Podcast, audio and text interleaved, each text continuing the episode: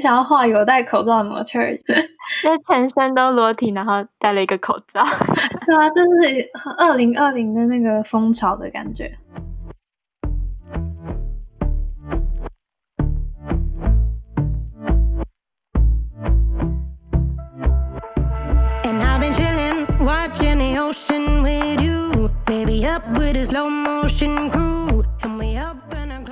嗨，欢迎来到 B N D Lab，我是主持人 Kathleen。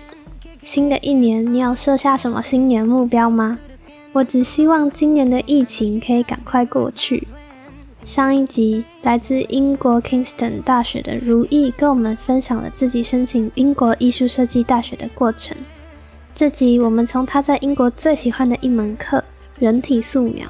聊到疫情下英国大学的应应措施，他还会跟我们分享申请国外艺术设计大学和研究所准备作品集的方法，以及他在英国与尼泊尔室友温馨的日常。那就让我们开始今天的节目吧。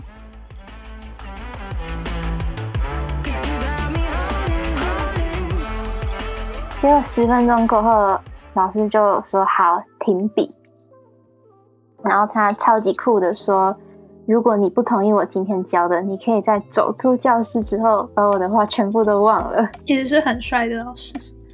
他其实我要先说跟老师说对不起，因为开始我不知道那是老师，我以为他是清洁工。为什么他的装扮是怎么样？他就是哦，英国的男生就大部分都有点秃头哦，然后他穿了。对，我们老师很多都是秃头，然后一定会留络腮胡。嗯，对对对。然后他穿了一件有点像实验室衣服，但是是蓝色的，然后上面都是黑黑的炭笔的印记。然后他在扫地，那那真的不能怪你。然后在扫地这件事情太可爱了。他在扫炭笔的渣渣。哦，OK。那时候我才知道，原来教室是老师自己扫的。我不知道是老师要求的，就是他可能要给模特一个比较干净的环境。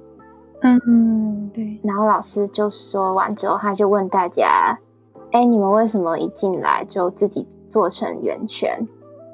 然后就会有人回答说：“哦，因为这样子大家才能公平的在一样的距离看到模特。”然后老师他就问说：“啊，对啊，那为什么你这样做有什么意义？”他又接着说：“我看到很多人在纸上画满了符号、比例符号、十字符号，这是堂人体速写课。你应该把注意力放在模特，不是这些符号，是不是？感觉就是在说我。刚刚还在沾沾自喜，说嗯，我学的有用了，然后就马上被打枪。那其实看起来就像个人，但是没有被打，但是没有人的灵魂，这样。对对，这就是这堂课的重点。”然后他他说哦，我看到每个人在纸上画的人都不一样大，有人很大，有人很小，然后有人只画了一部分的身体，有人把全身都画进去了。可是呢，看了那么多，我没有人看到有人把教室的背景画在纸上。如果没有背景，我要怎么知道这个模特儿的大小有多大，跟他跟这间教室的比例？哦，很有道理，只是。可能在十分钟内，大家还没办法画到那边这样。哦，十分钟其实静下心来，好像也蛮长的。就是我们因为太描绘细节了，根本就没有注意到我们在教室里面这个模特不是漂浮在太空中。然后老师就把我们带领到教室的后方，他已经贴了很多讲义了。那些讲义包括有原始人的洞穴艺术。然后到一些很有名的呃教育美术教育者的在醉酒下的速写作品，嗯哼，还有到呃英雅人士啊，因为学了语言之后失去了绘画能力的故事。嗯，那看到这边，我们应该应该就知道这堂课应该是要我们抛下过去学习过的美术知识。然后全神贯注的观察我们眼前的事物，所以他说，把注意力九十趴放在眼前的事物，然后十趴放在纸上，不要有任何的犹豫，不要交谈，脑中不要有其他杂事，你应该要大胆的、夸张的、疯狂的画。因为我们在画画的时候很常是凭自己的印象去画，然后就是没有没有真的在观察一个东西这样。所以这场这堂课它的主题是人物速写，但其实它跟很多插画的领域都有关系，像是呃写生啊，写生也是非常需要观察力跟注意力的嘛。嗯，然后你在写生的时候，人是会动的，你要怎么样快速的把人画到你的纸上，也跟这堂课有很大的关系。哦，所以你们也会有速写课吗？就是我们会到外面去写生，或者是到市中心的博物馆去写生，也是都是在这一系列的 workshop 里面。哦，好酷。然后接下来就是进入到工作坊的第二个阶段。这个工作坊是从早上十点到下午四点多，所以是非常非常长的一日工作坊。嗯哼。然后老师就要我们分组，然后每一个人到教室的最前方看一个单字。再用最快的速度跑回小组，画下那个单词，然后让其他的组员来猜。比如说，他跑到最前面看到一只米老鼠，他就跑回来画米老鼠。那他要这个环节，他要强调的是，我们所快速画的画，其实是来自脑中的印象，导致每一个人画的米老鼠都差不多。因为我们大学期间其实也会有那种。呃，那叫什么康康乐性质的那个活动嘛，就像是迎新啊什么，然后也会有类似的东类似的活动。就哦，没想到可以得出一个这样的结论，是就大家都是凭着印象来好作画的。对，如果你缺乏观察力的时候，结果就是每一个人画的都会是差不多的东西，因为我们在我们在一样的环境长大，就会有一样的印象。对对对，然后。呃，我们知道课程重点后呢，就开始第二阶段人体速写。那这一次每个姿势不是十分钟，是二十到三十秒，好好短，超级短，所以我们不得不大胆，然后更勇敢的去犯错。那对于我这种同学，还有很多同学来说是有障碍的，因为我们太习惯一笔一笔的去画嘛。嗯，对。然后还是有同学。呃，无法没有办法抛下过去画画的习惯，从头开始画。那老师，这老师，我们呃大学老师就是非常有亲和力，像我们的朋友一样，我们叫他的名字也直接叫名字，就不会叫他们教授啊还是什么。这我一开始也很不习惯。嗯，有一个方式，他叫他就是要我们摆出跟模特儿一样的动作，去感受身体的哪一部分的肌肉。因为受力感到酸痛，这样我们就知道那个部位就是我们应该要夸大描绘的部分了。嗯，所以很神奇就是过了一段时间，大家都大胆的起来，然后画作看起来也更有生命力。再来又是下一个阶段的 workshop，这一个阶段就是涵盖了色彩学，所以它呃要我们连同背景一起画，然后把。把那个炭笔捣碎，用手沾炭粉来画。嗯，像大家就是下课的时候都跟老师一样，就是身上的乌漆嘛黑。对，而且我们是全程趴在地上画，超级酸，屁股很痛。是用很大一张图纸是吗？A one，他希望我们纸越大越好。我觉得他们有这个，让我们就因为纸大一点，你才不会去太注重那些小细节。对，然后呃，这个工作坊的结束前呢，就是要我们把第一张没有经过这些训练的十分钟的那件那张速写，跟呃其他张你最满意的疯狂的作品贴到墙墙上去看那个对比，就可以看到抛下印象的作品果然有生命力多了。嗯，就是刚刚有提到疫情嘛，然后就。想请问你们在英国的时候，就是有没有，嗯，是都改为线上上课吗？还是就有一些课依然维持实体？嗯，我刚看了一下学校的那个线上线下比例的报告，然后一直每个礼拜每个礼拜都会都会上传新的，然后。因为我们的系是十座科系，所以没有完全线上化，这也是为什么我回来英国读书的原因。嗯，那现在就是能线上化的课线上化了，然后学校也会积极的把一些 Adobe 的软体课程啊放到网络，让大家可以自己下载来学习。嗯，然后师生讨论和导师指导指导时间呢，可以选择自由要不要到校去上课。嗯，然后大一、大二的工作坊课还是维持实体教学。哦，所以所以你因为你现在大三嘛，那你们有哪些课是实体教学的课？我们现在因为大三有一个很大的部分是毕业论文，哦，对，大概八千字的论文。那因为有这个论文的关系，所以我们大三是没有工作坊课的。然后我们的课就会比较以长期的 project 跟业界的插画动画工作室的拜访课以及论文指导课。哦，所以哦，因为你们是嗯三年的学制嘛，所以毕业论文写完之后，就是算是准备要毕业了，这样吗？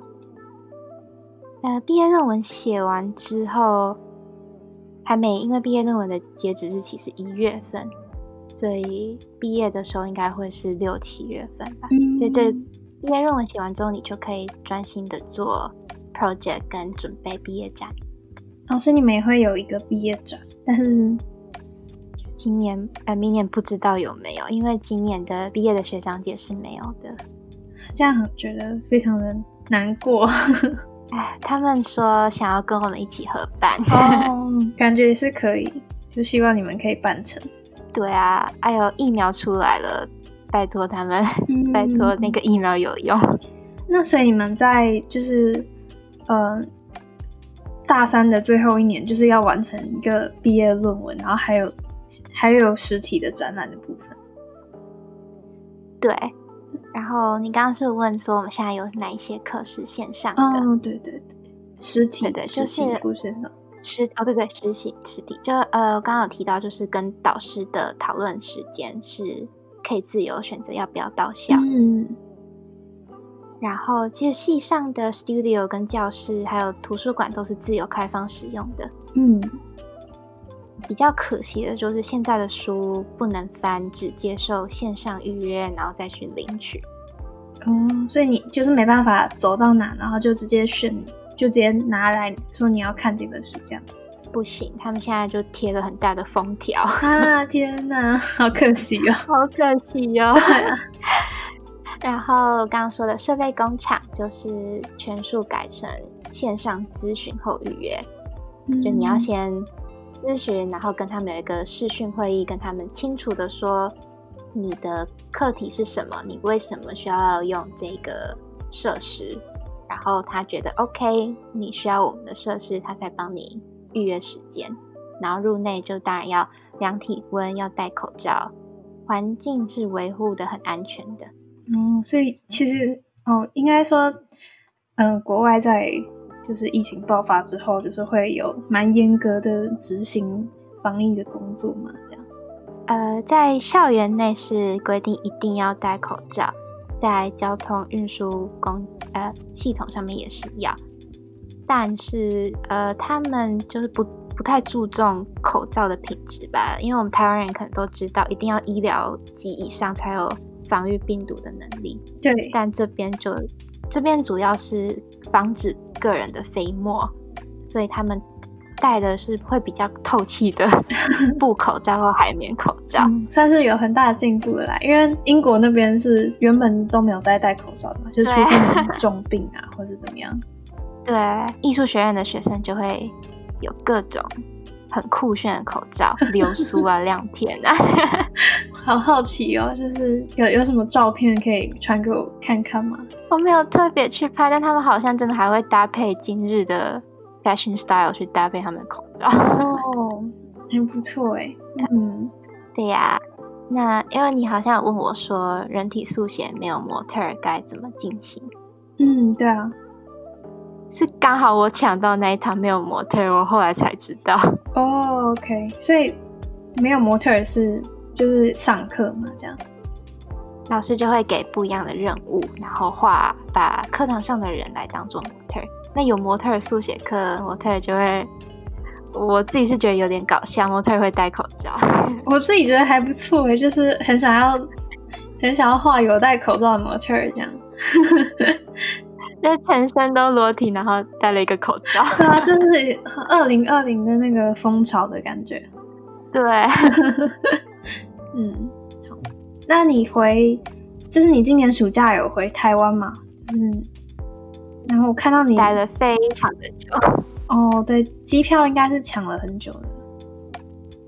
啊，我那时候回台湾的时候，就已经大家都基本上逃完了啦，所以我那时候公那个机场是很空的哦，然后飞机也很空，所以没有机票的问题。因为在回来的路上也是蛮危险的。对，啊就是。把全身都包得很紧，嗯，然后我那时候因为物资缺乏，我完全买不到手套，所以我还是戴着那种，你知道刷马桶的手套吗？橡胶手套，粉红色的那种吗？我戴着那个去搭飞机，又够丢脸的，看有被异样的眼光看待吗？我从。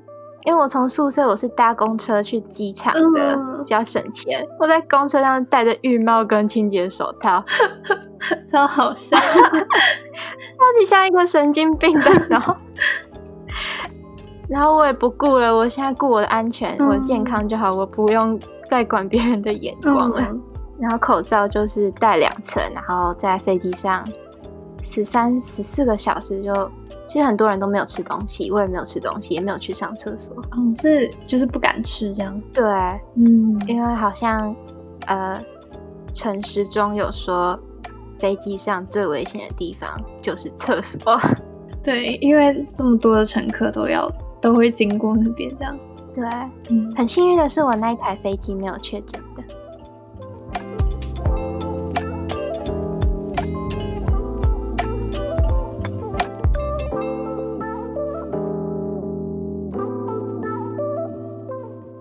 之前有问说，就是在英国要申请，因为你现在在申请硕士，是也是插画系吗？还是英国的硕士？对，插画系，但是视觉传达领域中的插画系。嗯，所以他们好像跟我申请哦，不知道能不能讲。如果没有选，如果没有上，我就很丢脸？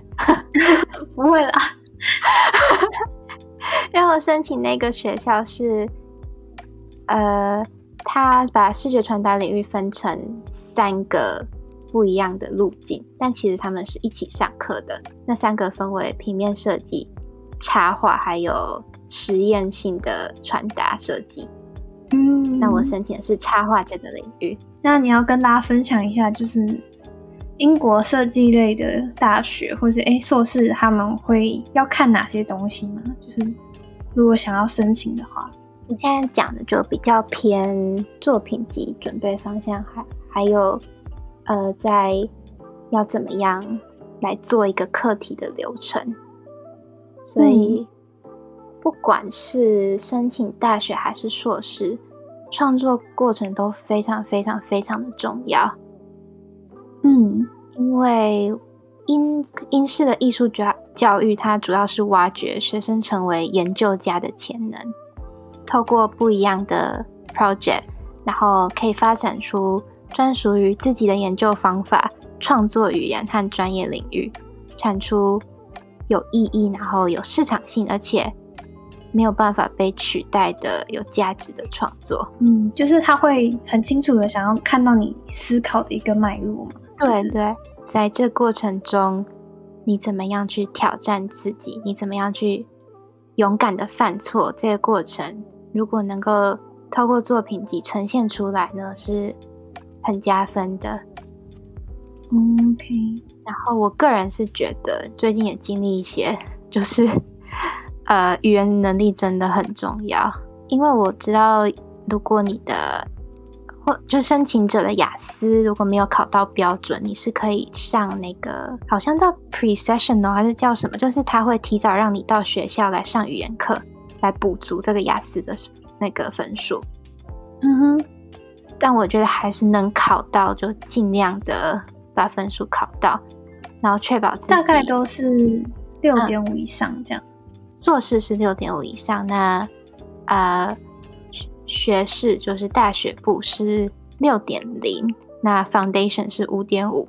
OK，对然后你要确保自己能听、能读、能写，而且最重要的是你要敢讲。因为你要他很重视你的表达嘛。对，因为我发现我们时时刻刻就是要深入的讨论、交流，而且他们非常看重反思 （reflection） 很重要。嗯，大学部看的呢，应该更多是创作的多元性跟你的观察力，还有在拥有一定基础下，仍然勇于尝试不同的主题、美材跟呈现的形式。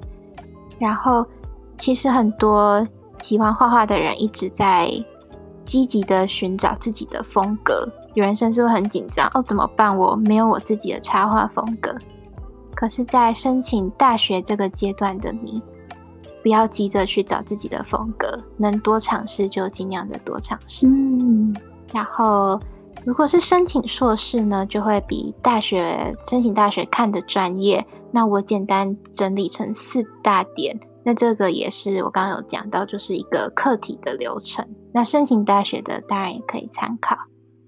嗯，那现在会有点像说书，因为 我要把它写下来。还是我们这部分我帮你分享到我们的粉砖上面，这样，然后你就大概讲一下就好。好啊，那你就大概说有什么需要培养什么能力，这样就好。好，那就是你一定要有研究跟分析课题的能力，嗯。而且这一个阶段就是来看你有没有足够的批判能力，因为你找了一大堆的资料啊，跟田野调查，然后你把它全部都放到作品集上了，眼花缭乱，所以这个阶段你要知道哪一些资料是对你的作品有用的，筛选的能力很重要。对，因为我们在做产品的时候，他也是蛮重视前期的 research 的，就是老师会特别帮我们看说你在就是整个思维脉络上面有没有出问题，因为就是蛮重要的。如果你只是单纯的想想一个随便想一个 idea，然后没有验证，就其实蛮没有说服力的这样。嗯，而且这个地方就是 research 的涵盖范围可以广一点，嗯可以结合跨领域啊或人文历史。哦，OK，对，然后再来就是，呃，透过实验操作来思考，这个这一点同时也是我们学校的 slogan，think、哦 thinking through making。所以在这个过程中呢，他看的是你是否有就是技巧、技术以及承担风险和解决问题的能力。嗯所以，如果我们讲白话一点，就是不停的尝试你脑中蹦出的点子，即使没有成果，都是可贵的过程。然后不要去限制自己。以我们公司来讲，我们是做就像草模的东西，你们会有类似的东西，因为我们在做的时候，有时候会就是发现，哎，做出来的样子跟想象不一样，或者是做出来的样子，就是想象的样子，它其实不一定能 work 这样，然后就、嗯就会需要说马上想解决方法。那你们在这个阶段会测试不一样的材质吗？嗯，我们会我们会就是应该说会买买来看，或是就是嗯去，因为我们刚刚有提到就是，哦，你们有工厂那类的嘛，但其实台湾他们我们的学校很小，然后我们通常都是会去，就是以台湾来讲，我们的资源还还算蛮多，就很容易接触到一些工厂啊，或是一些布料行，然后像我们就会去大稻城那种地方，然后去嗯。选、去选各种布，然后就比比看，然后说，哎，哪一个比较适合这样。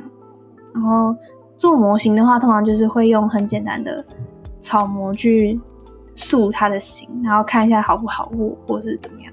哦，我觉得应该嗯就是这一点在说的，就是尝试各样各式各样的材质。如果以插画或比较平面艺术的角度来看的话呢，就是你不只要测试平面的美材，你也可以往三 D 去走，或者你可以做动画什么样的材质都来尝试一点。嗯，所以在第三点是传达与演示，在了解受众的需求下，在适当的媒体中来展示，然后这不是说要限定自己的受众，而是你在透过 research、透过各种测试的阶段下，你一定对自己的作品有深入的理解嘛，然后你就能你就能更清楚的找出受众，并且你理解受众的需求，然后这边接下来就是比较传达领域的呢，就会思考你想要传达什么给他们。这边应该是插画跟视传系会更多考虑的点，然后可以去思考作品的特性。那特性我们分成四大类，是叙述性，叙述性有点像是讲故事的那样子。那资讯性，资讯性就是你的作品是在呃传达资讯，传达。对，传达资讯给你的群众，那还有说服性，说服就是你的作品是的用处是来说服你的群众某一件事情，还是探索性？探索性，呃，最常来举例的就是工作坊，像一个工作坊就是带着你的受众一起去探索某一件事情嘛。嗯，思考这四个特性之后呢，你要用什么美彩和方法来展展示？然后，这我觉得，嗯嗯，就觉得很有趣，因为你们的媒材应该是很广嘛。你们想要，你们如果想要做一个作品，也可以是一个用工作坊的方式去呈现。对，就是尽管我们我是来了才知道，尽管我们是插画系，我们班有人从头到尾都没有画用画画的方式来呈现过，好酷。因为插画动画其实它也可以是在动的照片。我们说 moving image，就是透过照片不一样的节奏的变化，跟照片的呃可能颜色啊，这样来牵动观者的情绪，也是一种在呃视觉传达领域表现的方式。那这些在我们系都是可以自由的发挥的。嗯，其实我觉得设计不管是哪一个哪一个领域，他们都会要考。量到受众的需求，就是以我们产品来讲，我们就会想说，嗯，就是你的目标客群会是谁，然后，所以你要设计的样子，或是他们会想要想要什么样的产品，就是他们想要什么外形的产品啊，或者他们会有什么样子的需求，就是都会需要思考这件事。嗯，对，然后这部分就是你确定你所有的目标，再结合上一阶段的测试。就可以发展成 final outcome 的最终的成品。嗯，然后最后一点就是英国大学也非常看重的，就是你有没有很妥善的去计划你整个 project。如果我们说你这个 project 有一个月的时间，那你有没有好好善用这个时间？而且在这段时间内，你有没有野心？然后你有没有？很有很好的时间管理，你有没有独自啊，或者是跟团队合作的能力？然后有没有积极的投入和和还有和你的团队里面的人跟师长有没有良好的关系？他怎么看出你有没有野心这件事情？我觉得整个过程里面，你做的每一件事都可以透露。就是你投入了多少东东西进，多少时间进去，这样。对，这就是为什么他们要看过程，因为你如果只是展现成果的话，你是不可能看到一个人的用心程度的。我是这么觉得啦。嗯，了解。然后有没有在这整个过程中发展成适合自己的专业的研究过程？然后你有没有适时的检讨？如果我有更多时间，我哪里还可以做得更好？然后未来我要怎么样来继续发展这个课题？这个部分很重要，就一定要有一个。那我听完，我听完就想说，嗯，我应该要去修改一下我的作品集了呢。哦，这我就是想要多提一下的。为什么我刚刚说语言能力很重要？因为在嗯，在这个部分，他也会去看说你在讨论会中的发表有没有建设性啊，跟你有没有适时的提供队友意见。因为在作品集中，他们都会很清楚，如果你这个是个呃小组作业，请你清楚的指出你对团队贡献了什么。他们不希望看到别人做的不是你做的，在你的作品集里面。哦，你们一个作品集大概会有多少页啊？就感觉要放的东西很多。你每个系都不同，我申请那个系是，它分别要你上传五个项目的作品集。每个项目不多于十页，嗯，OK。所以，呃，这过程中你如果做的事很多，那你筛选照片跟筛选你要放哪一些内容的能力也很重要。不是把所有东西都挤上去，你还是要，呃，注意一下作品集的观感啊，跟它有没有很清楚的传达你想要传达的事情。嗯，那我们来聊一点哦。来聊点轻松的了吗？没有啦，就是因为我我下面有一个问题，就是我看到你有跟其他艺术系的女生合租，然后就想要请你分享一下平常相处上面有没有有趣的事情。这样好，然后我们是五个人一起合租一栋三层楼的房子，两间厕所。然后我的室友四个呢，很特别，他们都是尼泊尔裔的英国人，是他们出生在尼泊尔，但是搬来英国住这样子。其实每一个都蛮特别，因为尼泊尔本来是英国的领地，呃，统统治吗？就是本来是殖民地，对，殖民地，对对对。所以有一些他们的父母有一些本来是尼泊尔人，但是是在帮。英国军队打仗的，所以他们小时候也有去过马来西亚，也有去过香港，就是随着军队在不同的国家来居住。天哪，好酷！现在还有这样子的生态。对，然后他们的有一些爸爸是退休军官，嗯，那其中一个虽然是尼泊尔人，但有一个在马来西亚长大，有一个在香港长大。然后也有是因为想要给家庭更好的经济来源，所以举家就移民来了英国，成为这边的移民。嗯，那他们其中两个是跟我同系，然后另外两个是平面设计系的。然后我们从大一开始就是非常非常好的朋友。这边要虽然他们听不懂，可是还是要感谢他们在我。回台湾的疫情期间，是一间一间房子用视讯直播带着我一起找房子的。当初合租是怎么找到对方的？就是你们那个时候还不认识呃，我其实大一、大二是自己住在宿舍里面，因为英国的宿舍其实是如果是学生宿舍，厨房会是共用共用的，但是。我住的是每个人都有自己独立的房间，房间里都有自己独立的浴室。嗯，了解。然后我是到大三才跟朋友们住在一起的，因为住在一起，然后我们感情又很好，所以我们其实像一个家庭一样。就有空的人他就会有出门就去买菜，然后三餐有空的人就会去煮饭，然后煮完饭就很像家里的。负责煮饭的大人会大声喊“吃饭”，好温馨的画面。对啊，那他们喊的是尼泊尔语，然后你想听吗？怎么念啊？怎么念？怎么念？是看到啊哦，好像在不知道为什么很像在骂人。我就默默的学了几句关于吃饭的尼泊尔语，然后。也很有默契的，没有煮饭的人就会去洗碗。我想问说，他们煮的食物是是自己家乡的食物吗？还是其实我们就有什么就煮什么，哎，非常非常的 freestyle。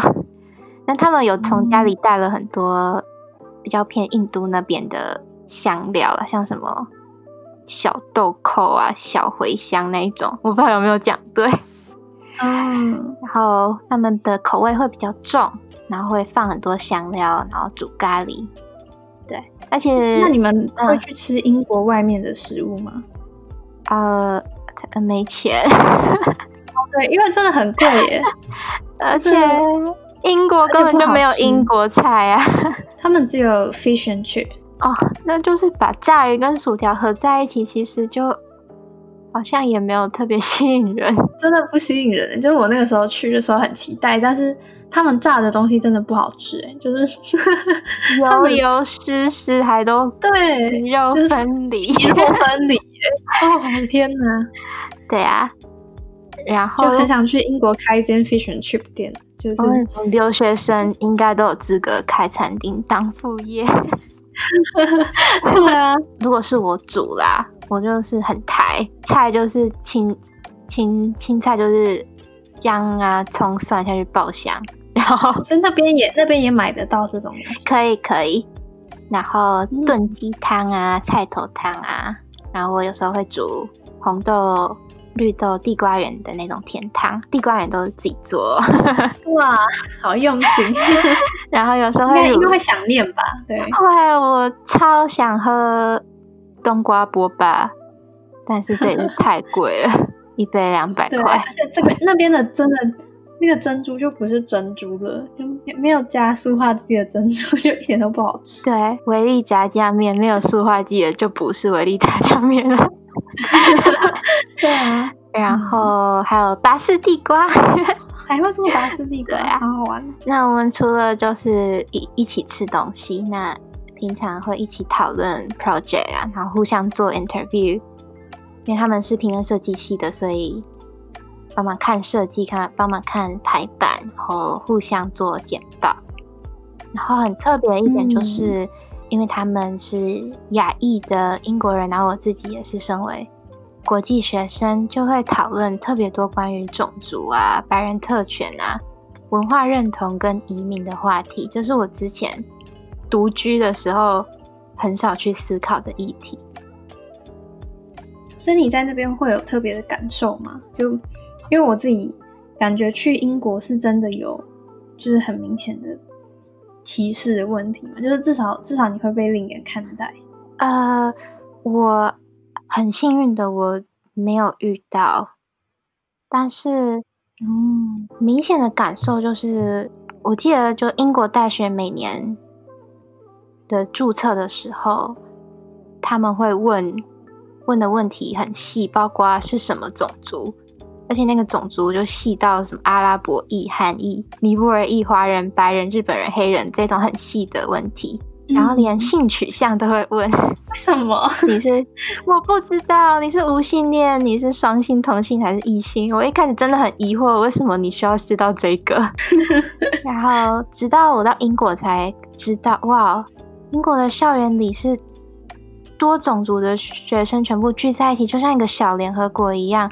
然后跟台湾的学校就比较不一样，我们台湾的朋友身边就是华人啊，然后可能新住民、原住民这样。那这边就是嗯对各种肤色、各种国家。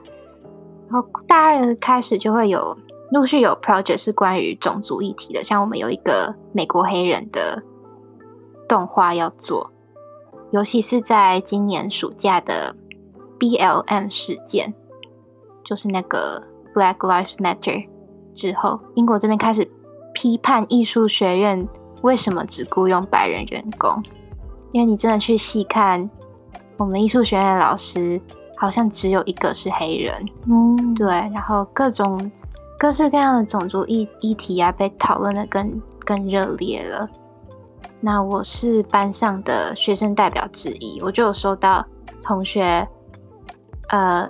请我向老师摆反映，就是有一个课程太白了，太白的意思就是说，他只有白人，没有其他多元种族的人在内。为什么会这样？就是那门课是只只给白人修吗？还是那门课其实就我刚呃有提到，我们大三有一堂课是拜访不一样的插画动画呃的工作室，或者是邀请毕业的学长姐在业界。有很好发展的学长姐回来给我们讲座，就让我们对未来有一些方向吧。那老师，嗯，因为疫情的关系，我们没有办法到实体的工作室去参访，是透过网络，所以有更多的机会可以跨出英国，所以我们就有跟德国的工作室连线啊，跟捷克的工作室连线，但是这所有的人全部都是白人，是工作室的人吗？还是对给我们来演讲的呢？全部都是白人。那这一件事，其实在现在这么敏感的时候，一定是会被反映的哦，因为我们毕业的学长姐明明那么有多优秀的，可能是亚裔，可能是黑人，为什么你们只让白人有表现的机会？这样子，嗯，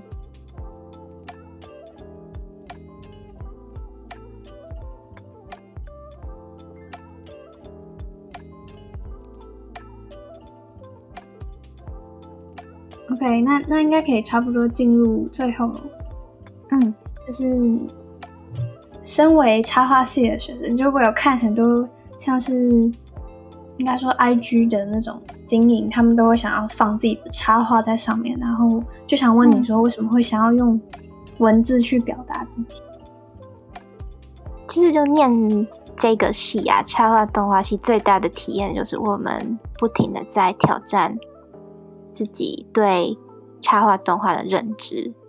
然后什么是插画？这个是我记得是我大学面试被老师问到的问题。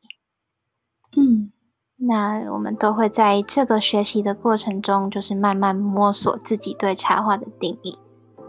然后刚刚就是那个作品集的整理，就可能大家都有得知到，插画的背后有很大的部分是这边的教育强调的研究精神。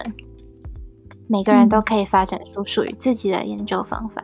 那我觉得我在写文章的同时，是不停的在分析、反思，然后思考、批判，跟同时在传达讯息。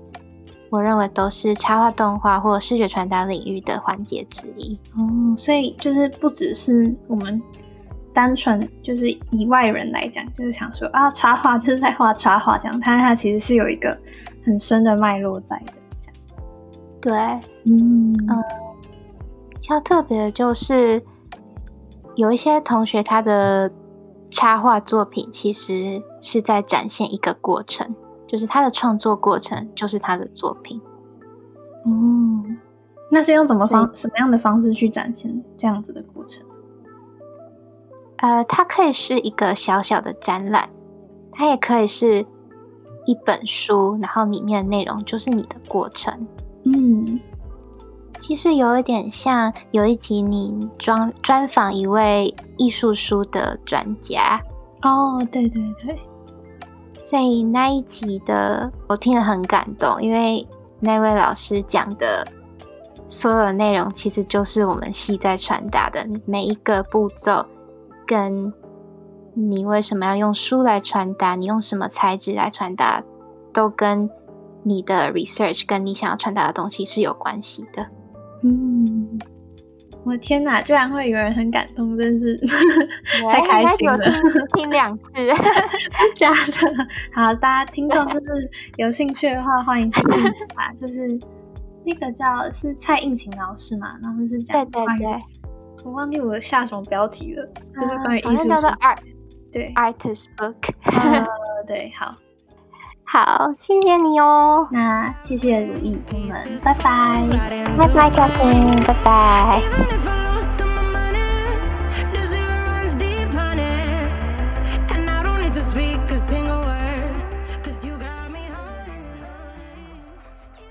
在疫情之下，人体素描的模特被迫戴上口罩，很多课都改为线上授课。即使如此，在英国插画系的学生仍非常的努力在创作。申请英国艺术设计研究所，除了基本的语言能力，他们也十分注重学生创作过程的思维脉络。每个学校看重的方向不同，因此在申请前也要好好做研究。那如果你喜欢今天的节目，别忘了在 Apple Podcast 下方帮我留言、订阅，也可以去 ig 追踪我们的粉砖 bnd 底线 lab 就可以找到我们。那就谢谢你今天的聆听我是主持人 kathleen 我们下周见。Shivers down my spine